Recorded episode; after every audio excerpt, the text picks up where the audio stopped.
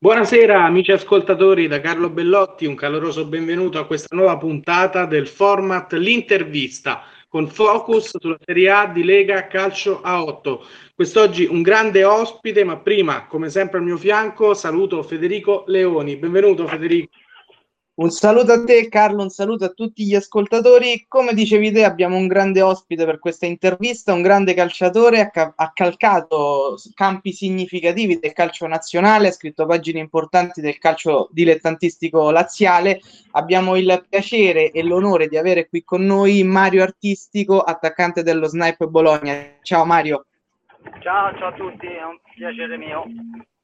Ciao Mario, benvenuto e sicuramente hai bisogno di poche presentazioni, ma andiamo a ripercorrere quella che è un po' la tua carriera. Tu hai fatto le giovanili in due grandi squadre come Milan e Roma, che tra l'altro a livello giovanile sono assolutamente tra le migliori. Ti chiedo che differenze ci sono tra uno e l'altro dei due settori giovanili e da lì poi come si è evoluta la tua carriera successivamente?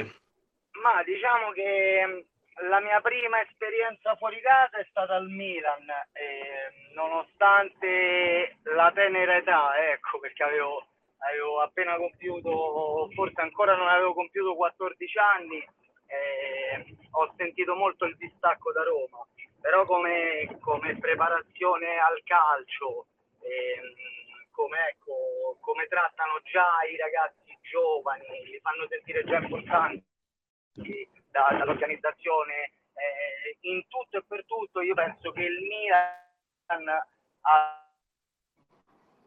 abbia pochi uguali ecco, in Italia. Poi ecco sono andato alla Roma l'ho vissuta diversamente perché ero, ero, a casa io sono tifoso della Roma quindi è, è, è, stato, è stato bello indossare la maglia della Roma. Però se vogliamo parlare di organizzazione il Milan è un pezzo avanti ecco Particolarmente significativa invece Mario è stato, parliamo di parecchi anni dopo, eh, l'esperienza al Monterotondo in Serie D in cui hai segnato 23 gol. È stata quella la stagione del, del trampolino, diciamo, quella che ti ha fatto fare il salto? Sì, quella, eh, tu calcola che io quell'anno volevo smettere di giocare perché ah. avevo avuto un po' di delusioni, ero stato mandato via dalla Roma perché ahimè eh, il mio carattere mi ha sempre di, contraddistinto spesso e volentieri in negativo, nonostante chiunque mi conosca dica che sono un ragazzo d'oro, però io quando entro in campo mi trasformo e quindi già a 15-16 anni ero, ero già um, un peperino, se così si può dire. E, e, quindi andai via dalla Roma per una discussione e, e stavo smettendo. Fu mia madre che chiamò eh, un un direttore sportivo che aveva alla Procalcio Italia, eh, Roberto Ottaviani, e che spinse lei diciamo, per farmi continuare a giocare a calcio per paura che, che prendessi altre strade. Ecco. E quindi ho avuto l'opportunità di andare a Monterotondo e quello sì è stato l'anno da under, feci 23 gol in 28 partite, fu un anno importante, dopodiché mi comprò l'Udinese. Ecco. Visto esatto hai citato l'Udinese per farti la prossima domanda. Tu appunto hai giocato per l'Udinese addirittura sedendo in panchina nel preliminare di Champions League contro lo Sporting Lisbona. Che emozione è stata e se è stato diciamo ah, indimenticabile a te, scusa? Guarda, io ti dico, ti dico, quando la vivi in prima persona eh, c'è l'emozione, c'è tutto, poi vabbè, non ho esordito, quindi eh, ti parlo di emozione nel vivere la partita al di fuori. Eh, eh, ti, ti, ti, dicevo, guarda, quando la vivi in prima persona, in quel momento io non mi sono reso conto dell'importanza di quell'evento. Nel senso, io pensavo alla partita e anche se avevo davanti giocatori straordinari come Di Natale, Iaquinta, Barreto, Sporzini, eh, la speranza di entrare c'era sempre, no? quindi ero concentrato sulla partita e, e, questo ha fatto sì che rimanessi concentrato e tra virgolette mh, non riuscendo a godermi il momento perché avevo la tensione della partita e il resto, il resto non contava in quel momento. Però è stata una bella esperienza e, e sono contento di averla vissuta, ci mancherebbe. Sì, dopo, dopo quell'esperienza, diciamo, eh, hai un po', un po' girovagato per l'Italia, diciamo, eh, hai vissuto in piazze importanti, Juve Stabia, Pistoiese, su tutte. Che piazze sono queste? Che ricordi hai, insomma, di quegli anni? Guarda, io sì, come dicevi tu, ho girato tantissimo, ogni anno cambiavo squadra. Eh, non sono stato particolarmente fortunato perché nei primi anni di carriera eh, ho preso squadre in C e in D eh, che a fine anno fallivano. Quello, eh, quei tempi c'erano delle squadre che fallivano in continuazione e le prendevo tutte io, avevo la, avevo la calamita. Quindi ogni anno, ogni anno cambiavo squadra. Però ecco, ho girato, mi sono sempre trovato bene. non dimentichiamo anche Pescara, perché Pescara è stata una piazza, una piazza importante, tante, tanti tifosi al seguito e noi facevamo 10.000 spettatori in casa, fissi tutte le domeniche, minimo 3.000 fuori casa. Era, era vissuto il calcio come a Castellammare, come, come in tutte le piazze dove ho giocato, eh, eh, era vissuto tantissimo, però ecco Pescara è uno dei tanti bei ricordi che ho, eh, anche lì scelte sbagliate per andare a provare a giocare in Serie B, lasciai Pescara e quell'anno il Pescara vinse il campionato e io a Gallipoli eh, retrocedetti e c'è stato il fallimento della società, quindi questo ti fa capire un po' le scelte, quanto contano nella carriera di un giocatore. Assolutamente. Anche un pizzico di sfortuna magari, perché poi uno la scelta la può fare, ma in questo caso proprio il destino ti si è messo avverso, diciamo. Sì, sì, sì ti dico, è stato, è stato una, un anno dopo, dopo l'altro e dicevo, vabbè, l'anno prossimo andrà meglio, invece andava sempre peggio però qualche soddisfazione me la sono tolta. Eh, ho fatto per, per 10-15 anni il calcio a alti livelli e, e, ed era quello che volevo fare, quindi eh, sono, sono, contento di, di, esserci riuscito, tra virgolette, non, non, arrivando in Serie A, però ecco, mh, non, non ho rimpianti, tutto qui.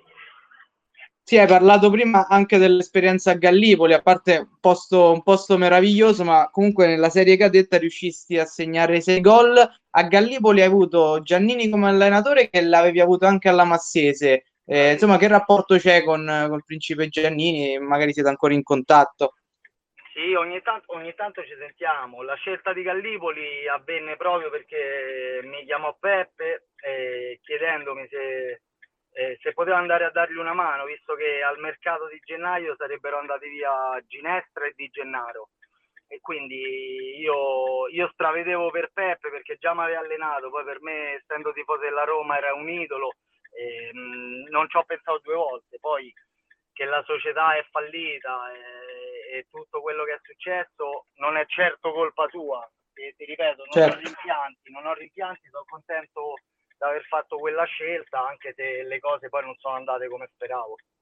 Però sì, lui lo sento ancora, ci sentiamo, non spessissimo, però è rimasto un ottimo rapporto.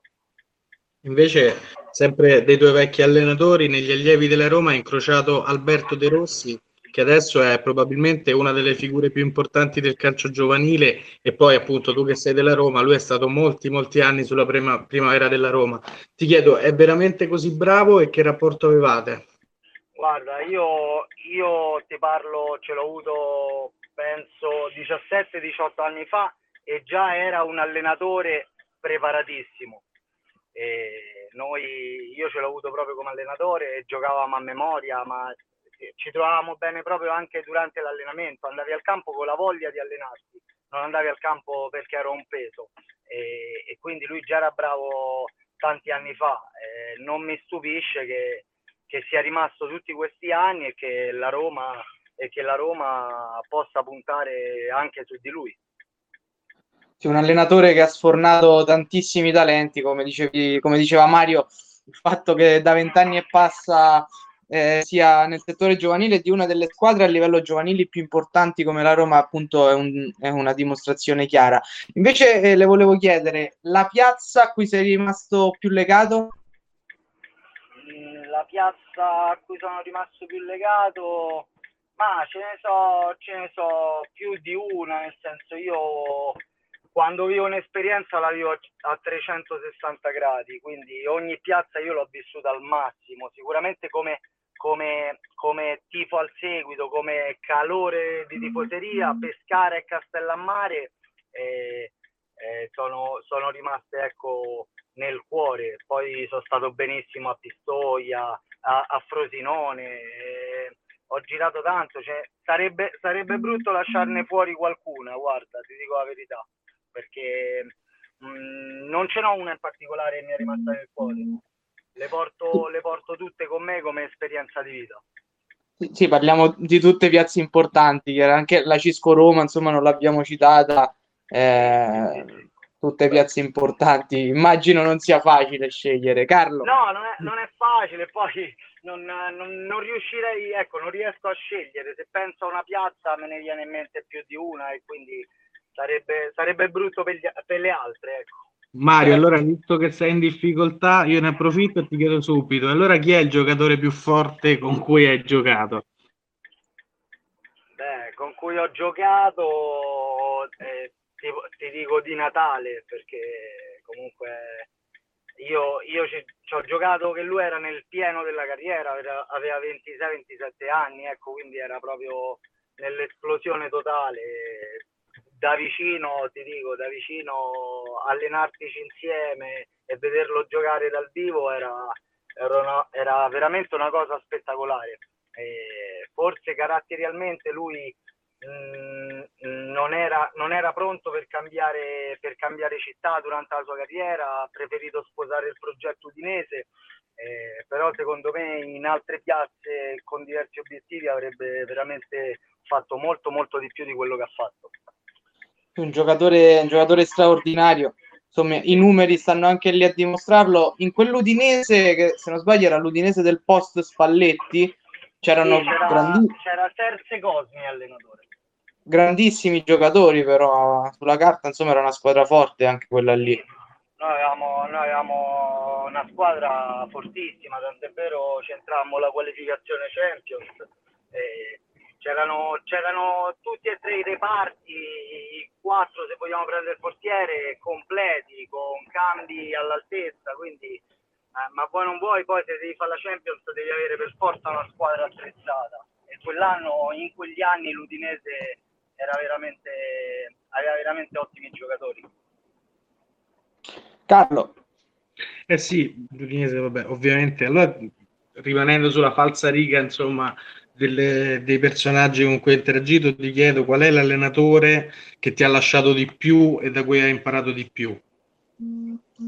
Ah, guarda, eh, uno degli allenatori bravi che ho avuto, cui tante cose mi sono rimaste dentro è stato Di Francesco l'ultimo periodo a Pescara, Eusebio Di Francesco, che anche lui è allenatore preparatissimo, ti dico la verità. Tanto è vero, a Pescara a volte non facciamo quello che diceva lui perché lui era talmente avanti nel, nel proporre giocate, eh, schemi, eh, fase offensiva e difensiva che tanti giocatori non riuscivano a stargli dietro però poi alla lunga i risultati gli hanno dato ragione, ti dico, di Francesco non, non ho un rapporto, non lo sento oggi, eh. però se devo pensare a un allenatore, a prescindere dal rapporto umano che comunque ehm, ce, ne, ce, n'è più di uno, come, prepara- come preparatore, come allenatore forte, ti dico di Francesco. Certo, sul piano tecnico, poi di Francesco appunto che ha guidato la Roma in una semifinale di Champions League, ovviamente è un, buon, un ottimo allenatore. Eh, Federico. Sì, eh, prima parlavamo delle società che fallivano, della, della, situazione che si viveva in Serie C e che purtroppo è un po' all'ordine del giorno in certe categorie, in Serie C, in Serie D. Come vedi la situazione attuale del calcio dilettantistico laziale nello specifico? Un calcio che ha sempre sfornato di giocatori. Sì, ma il calcio laziale cioè, non, non, lo scopro io, nel senso do, ogni anno escono fuori fior di giocatori, ecco. poi basta girare un po' per i campi e comunque il giocatore bravo, se ci capisci un minimo di calcio lo vedi subito.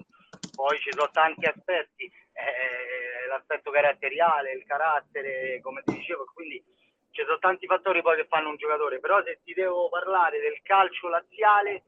Eh, è indubbio che ci sono, ci sono società che nonostante vogliano fare un progetto poi alla fine magari o non ci arrivano coi conti, col budget, eh, oppure non gli quadra qualcosa a fine anno. Io preferirei ecco, vedere squadre che non, non, non pensano di, di, spendere chissà cosa, però che portino i giocatori, chi prende un piccolo rimborso per la benzina, chi, chi, chi una cosa, chi un'altra, però i giocatori devono andare al campo, secondo me, con la serenità di eh, di potersi allenare. E l'aspetto economico è solo una delle tante, no? Io vedo ogni anno nel calcio laziale falliscono squadre, cambiano nomi, questa cosa mi ha sempre fatto impazzire perché io dico come c'è una società è, è, è, nata da due anni, già ha cambiato nome eppure già è fallita, queste cose ti giuro l'ho sempre odiate nel calcio e, e forse anche perché mi ci sono trovato dentro diverse volte. Eh, c'è, c'è, ci sarebbe bisogno di gente ecco, che punta veramente nel calcio laziale, che investe, eh, sapendo anche che non ci sia un ritorno economico. Eh, gente con passione ci vuole, secondo me, nel calcio dilettantistico. Poi quando vai nel professionistico ci sono altri, altri interessi, è logico, però certo. come, come dilettantismo ci vuole in primis la passione.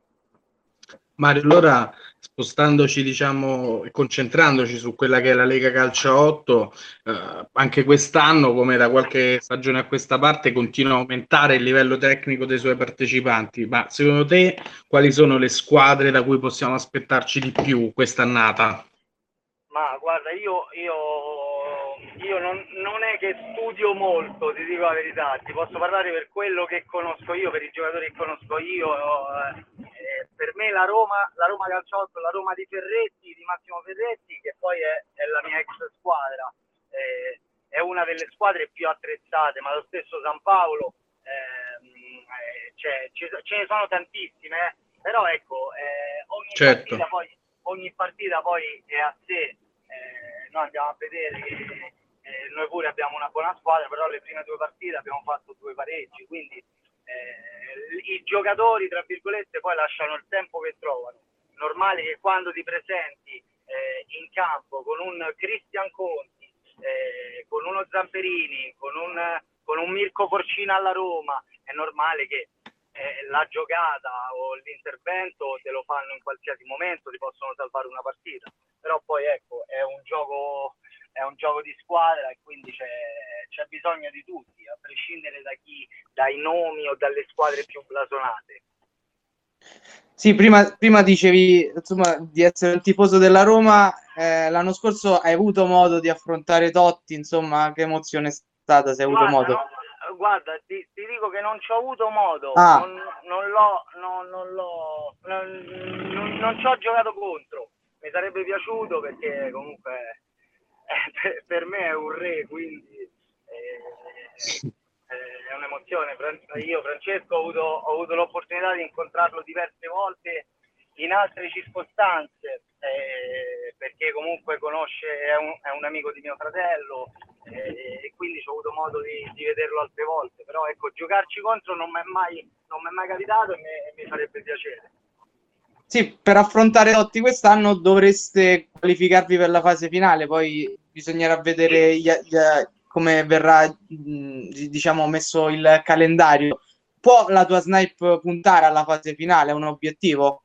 Guarda, ti dico, questa è una, è una, squadra, è una squadra nuova. Ci sono, ci sono pochi giocatori che si conoscono dagli anni precedenti, avendo fatto altri tornei, non la Lega però ti dico, il presidente, il presidente, l'allenatore, que- torno al discorso di prima, no? il presidente, l'allenatore è gente che mette eh, la passione in quello che fa, quindi eh, ci vuole un po' di tempo per amalgamare un gruppo e per riuscire magari ecco, a giocare in una determinata maniera, tant'è vero le prime due partite abbiamo un po' stentato, poi l'ultima partita l'abbiamo vinta tranquillamente giocando anche bene, e, però ti dico, eh, ci, vuole, ci, vuole, tempo perché è una squadra nuova, però eh, questo non vuol dire che noi eh, non proviamo fino alla fine ad arrivare il più lontano possibile.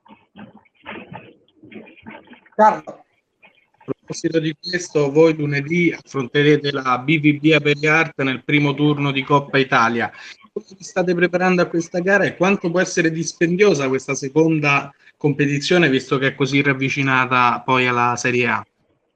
Sì, guarda, è dispendiosa sicuramente perché due partite ravvicinate, poi alla fine, alla fine ecco, prendi un giocatore come me, eh, no, non, non ho più vent'anni, eh, però ecco, eh, ci, sono, ci, sono, tanti giocatori in rosa nella nostra squadra, quindi poi quello è un aspetto che valuta l'allenatore in base alla partita di lunedì come andrà, a vedere un po' quella di mercoledì come gestirla. Però ecco, finché, finché si gioca a calcio, eh, credo, eh, credo sia, la, sia, il gioco più bello del, mo- del mondo. Quindi io, io, farei 10 partite al giorno, 7 giorni alla settimana, quindi ehm, stanchezza o non stanchezza, se, se si deve giocare bisogna sempre farsi trovare pronti. Ma a proposito, allora ti faccio un'ultimissima domanda perché siamo quasi in chiusura. E quanto è stato difficile dopo lo stop eh, ricominciare e quindi diciamo ricreare anche la forma fisica del gruppo? Sì, quella ancora, ancora purtroppo eh, in tutti non c'è perché vuoi o non vuoi, avendo io ecco ero in promozione, quindi noi ci siamo proprio bloccati eh, ti puoi allenare da solo, ma non è mai la stessa cosa vivere uno spogliatoio, vivere una partitella ecco, in allenamento, un possesso palla. Quindi è normale quello più, fa- più partite faremo e più la condizione arriverà.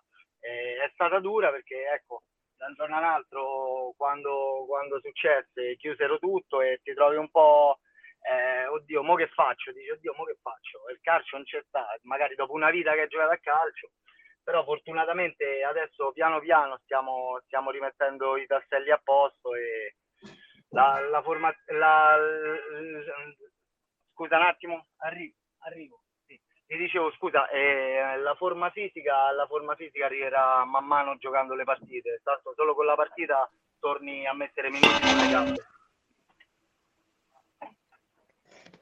certo allora noi Ringraziamo Mario Artistico, giocatore della Snipe Bologna Calciotto, per essere stato con noi. In bocca al lupo e spero ci tornerai a trovare. Come no, è stato un piacere, mi ha fatto veramente piacere. Un saluto a tutti. Ciao Mario, grazie. Ciao, grazie, grazie. Ciao, ciao. E da noi arrivati alla chiusura di questa puntata dell'intervista. Eh, ringraziamo tutta la redazione di Cronista Sportivo e ringrazio anche il mio co-conduttore Federico Leoni. Grazie Federico. Grazie a te Carlo, alla prossima. Eh, ringrazio anche voi gentili ascoltatori a cui ricordo che se avete perso la nostra diretta troverete tutte le nostre puntate di tutti i nostri format in podcast su Spotify e che ci potete trovare su tutte le pagine social come Facebook, Instagram e Twitter. E allora per questa serata da Carlo Bellotti è tutto, grazie dell'attenzione e alla prossima.